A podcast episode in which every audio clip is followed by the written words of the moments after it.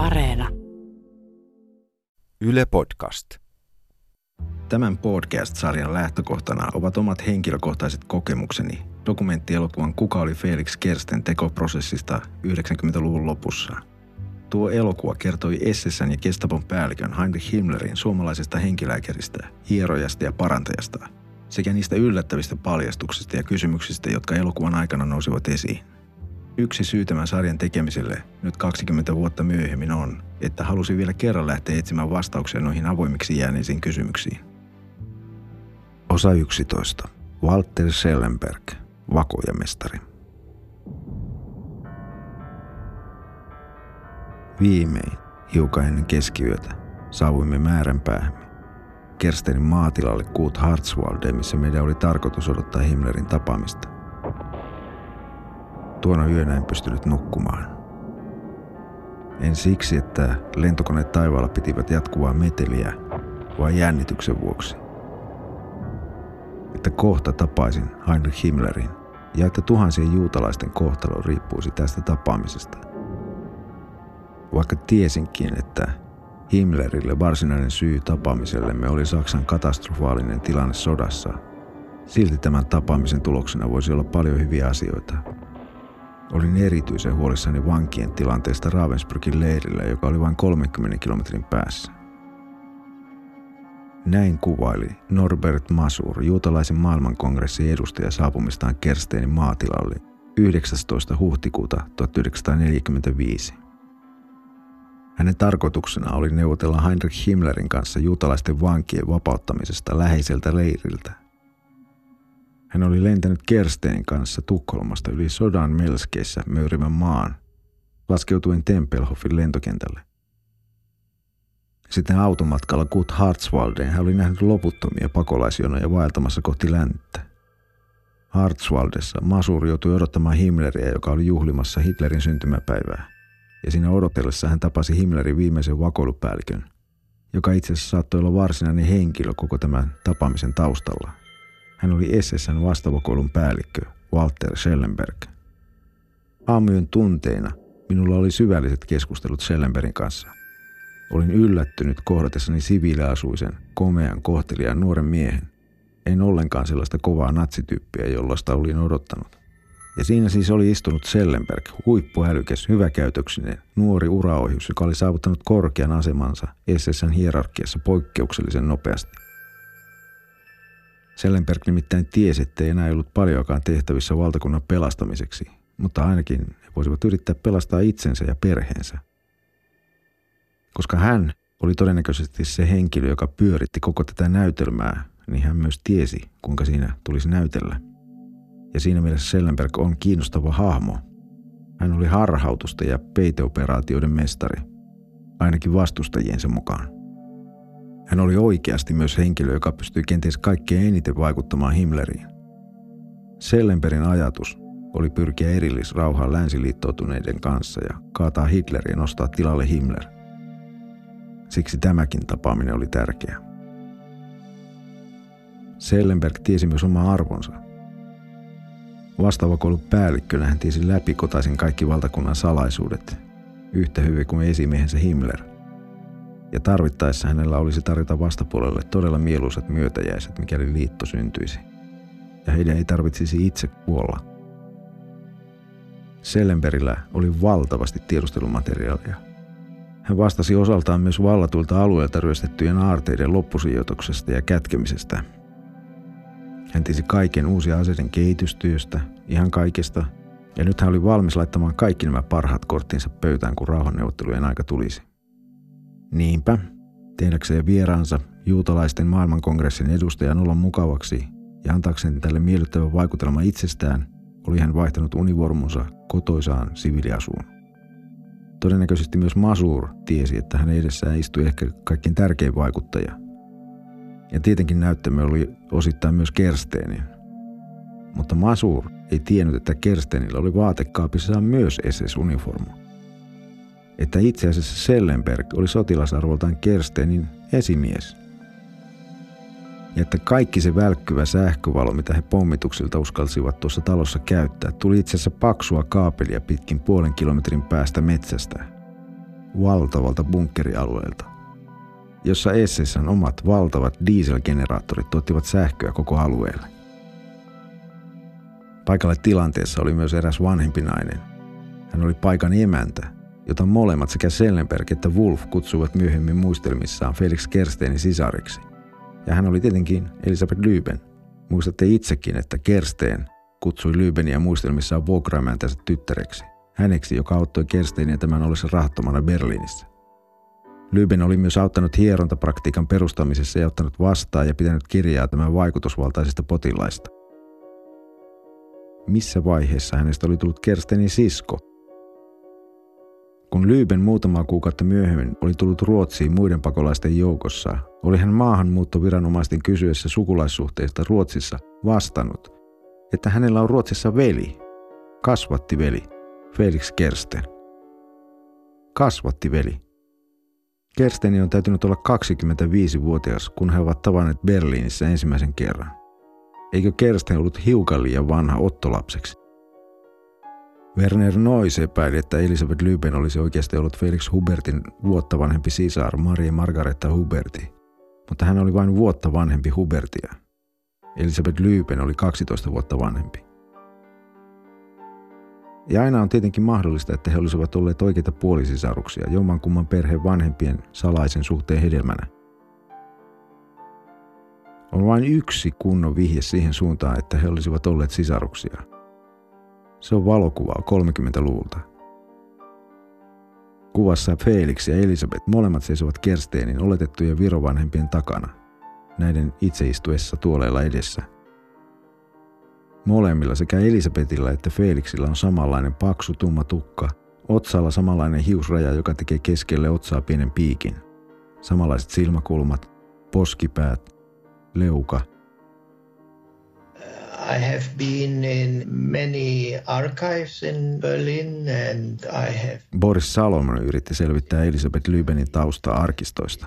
Halle And from the Landesarchiv in Berlin, I received a document which proves that she was born in Berlin, and I received date of her birth and information about her uh, parents. And for me, uh, it is quite obvious that she is not relative of Kersten, and then. Uh, Borisin loppupäätelmä oli, että Kerste ja Lyben eivät olleet sukulaisia. To the Swedish uh, National Archive. Archive. Archive yeah. There uh, it was said that she arrived. Uh, Mutta se, kuinka he olivat päätyneet toistensa yhteyteen ja kuinka heistä tuli läheisiä työkumppaneita, oli edelleen mysteeri. Oltiinko tässä suhteessa tultu umpikujaan? That she worked as a housekeeper for Felix Kersten, and uh, she told the officer that Kersten is her foster uh, brother. So we have uh, proof. Edes Kerstenin perheenjäsenet eivät oikein osanneet selittää, kuka Elisabeth Lypen oli. Hän oli vain ollut perheessä. Häntä kutsuttiin tädiksi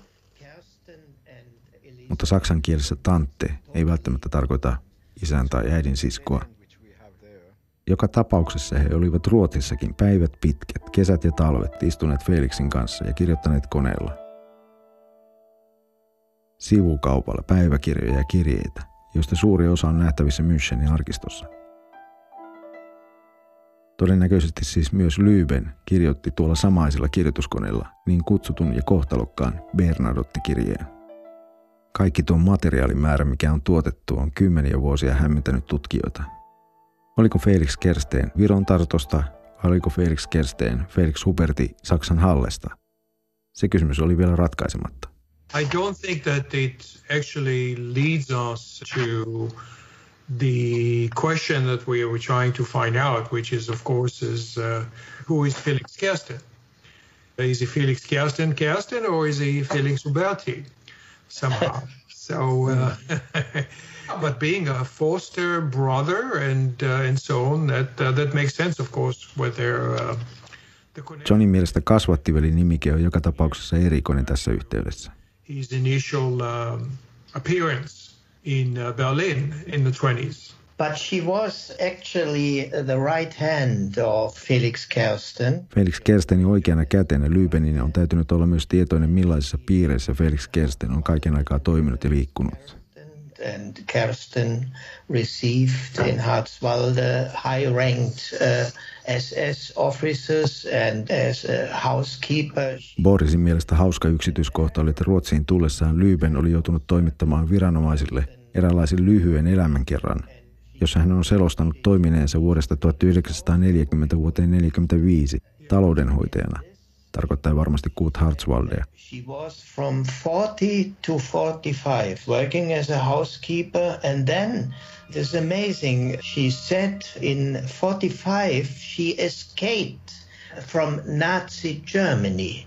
Ja sen jälkeen hän on onnistunut pakenemaan natsihallintoa. Germany and uh, was brought with help of the Swedish Red Cross to Sweden. Let me just uh, sort of kind of just throw in. So what what Boris just shared with us, uh, I Ja hänet oli tuotu Ruotsin punaisen ristin avustuksella Ruotsiin. actually on the same Swedish trucks going from uh, Hartswalde to uh, Lübeck. It's possible, yeah. Yeah. John pohti, olisiko myös Lyyben mahdollisesti pelastettu tuon Hartswaldessa käyneen saattueen mukana. Palataan takaisin Sellenbergiin. Sellenbergillä oli vielä ihan kelpoja kortteja kädessään. Ja Wilhelm Wolfia hän pyysi välillä laatimaan horoskoopin, kysyen mikä hetki olisi otollinen kullekin siirrolle. Eräs Sellenbergin valttikorteista oli ystävyys Kreivi Folke Bernadotten kanssa. Bernadotte nimittäin johti tätä punaisen ristin pelastusoperaatiota Noinkammessa ja Ravensbrückissä. Yleisesti ottaen tilanne oli kaoottinen. Saksalaisilla ei ollut kuorma-autoja kaikkien ollessa rintamakäytössä, mutta ruotsalaisilla ja tanskalaisilla oli niitä paljon. Neuvostoarmeija lähestyi kovaa vauhtia ja Berliini piti evakuoida, ja ehkä myös Kurt Hartswald. Ensin Lübeckiin ja sieltä Flensburgiin, mihin pystytettäisiin väliaikainen hallitus. Norbert Masurin odotellessa Himmleriä kuului valtava räjähdys, joka vavisutti Hartswalden rakennusta. Oliko se koneesta pudotettu lentopommi vai räjäyttikö SS jo metsässä olevia bunkkereita yksitellen? Himmler saapui myöhemmin ja neuvottelut juutalaisten pelastamisesta käynnistyivät. Aiemmin päivällä Himmler oli jo neuvotellut Volke Bernadotten kanssa joistakin vankimääristä ja Masurin tapaamisen jälkeen he jatkaisivat neuvotteluja Kreivin kanssa vielä seuraavana aamuna. Tärkeintä Himmlerille, Kerstenille ja Schellenbergille ja koko Himmlerin esikunnalle oli osoittaa lännelle hyvää tahtoa ja toivoa parasta. Schellenberg oli alun perin ollut lakimies, joka oman kertomansa mukaan värvättiin tiedustelupalvelu jo opiskeluaikana. Sitten 30-luvun alussa hän liittyi SSään ja onnistui raivaamaan kunnianhimoisen ja poikkeuksellisen ajattelutapansa avulla tiensä tärkeimpiin asemiin ja kenraaliksi todella nopeasti. SSään hän oli liittynyt, koska oli muiden aikalaistensa kanssa kokenut, että se oli parasta, mitä valtakunnassa oli tarjolla. Lakimiehenä hän ei luottanut virkamiehiin ja, ja sen vuoksi hän oli myös sitä mieltä, että Hitlerin käskyt menivät kaikkien muiden lakipykälien ja käskyjen ohitse, ja niitä oli vain parempi noudattaa välittömästi vastaan panematta ja kyseenalaistamatta.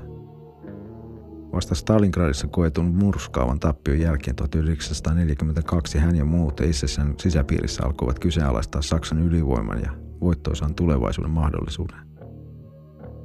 Hannu Rautkallion mukaan juuri siksi Felix Kersten oli lähetetty Tukholmaan vuotta myöhemmin houkuttelemaan ja luomaan kontakteja länsiliittoutuneisiin. Ja syöttiin tartuttiinkin siis varsin nopeasti, sillä Kersteini otti yhteyttä eri tavoilla monet tiedustelupalvelutahot.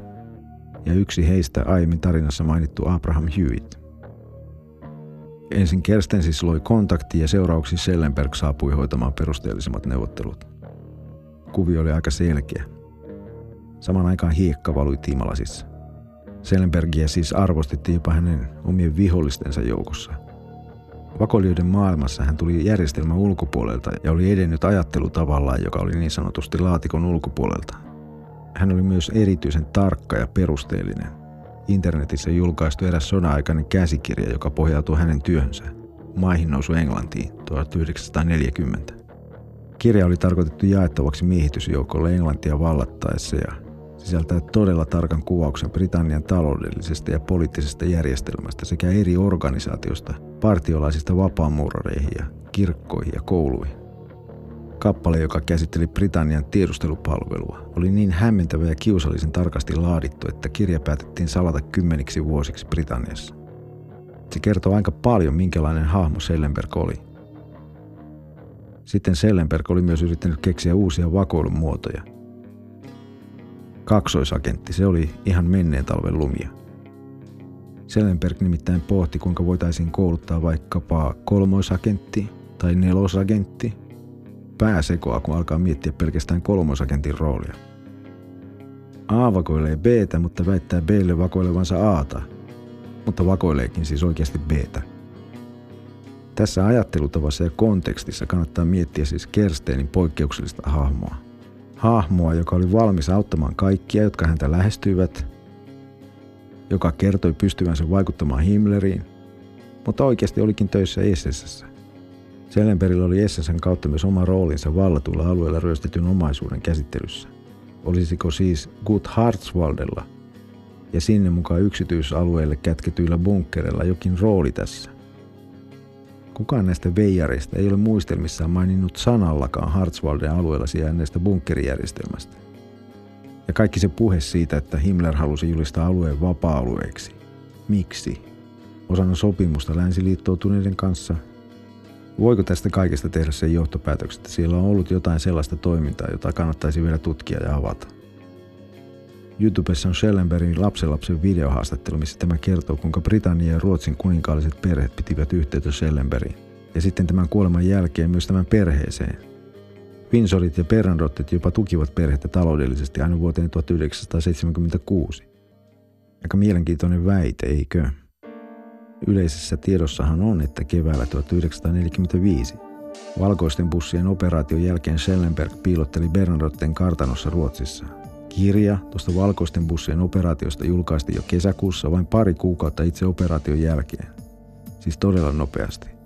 Ja tiedossa on myös, että suuren osan tuosta kirjasta on sanellut Walter Schellenberg. Sarjan on äänittänyt Arto Koskinen ja Ville Välimäki ohjannut ja leikannut Arto Koskinen ja myös käsikirjoittanut yhdessä John Bernsteinin kanssa. Äänisuunnittelun ja musiikin on tehnyt Kimmo Vänttinen sekä miksannut Kimmo Vänttinen ja Juuso Heikkilä.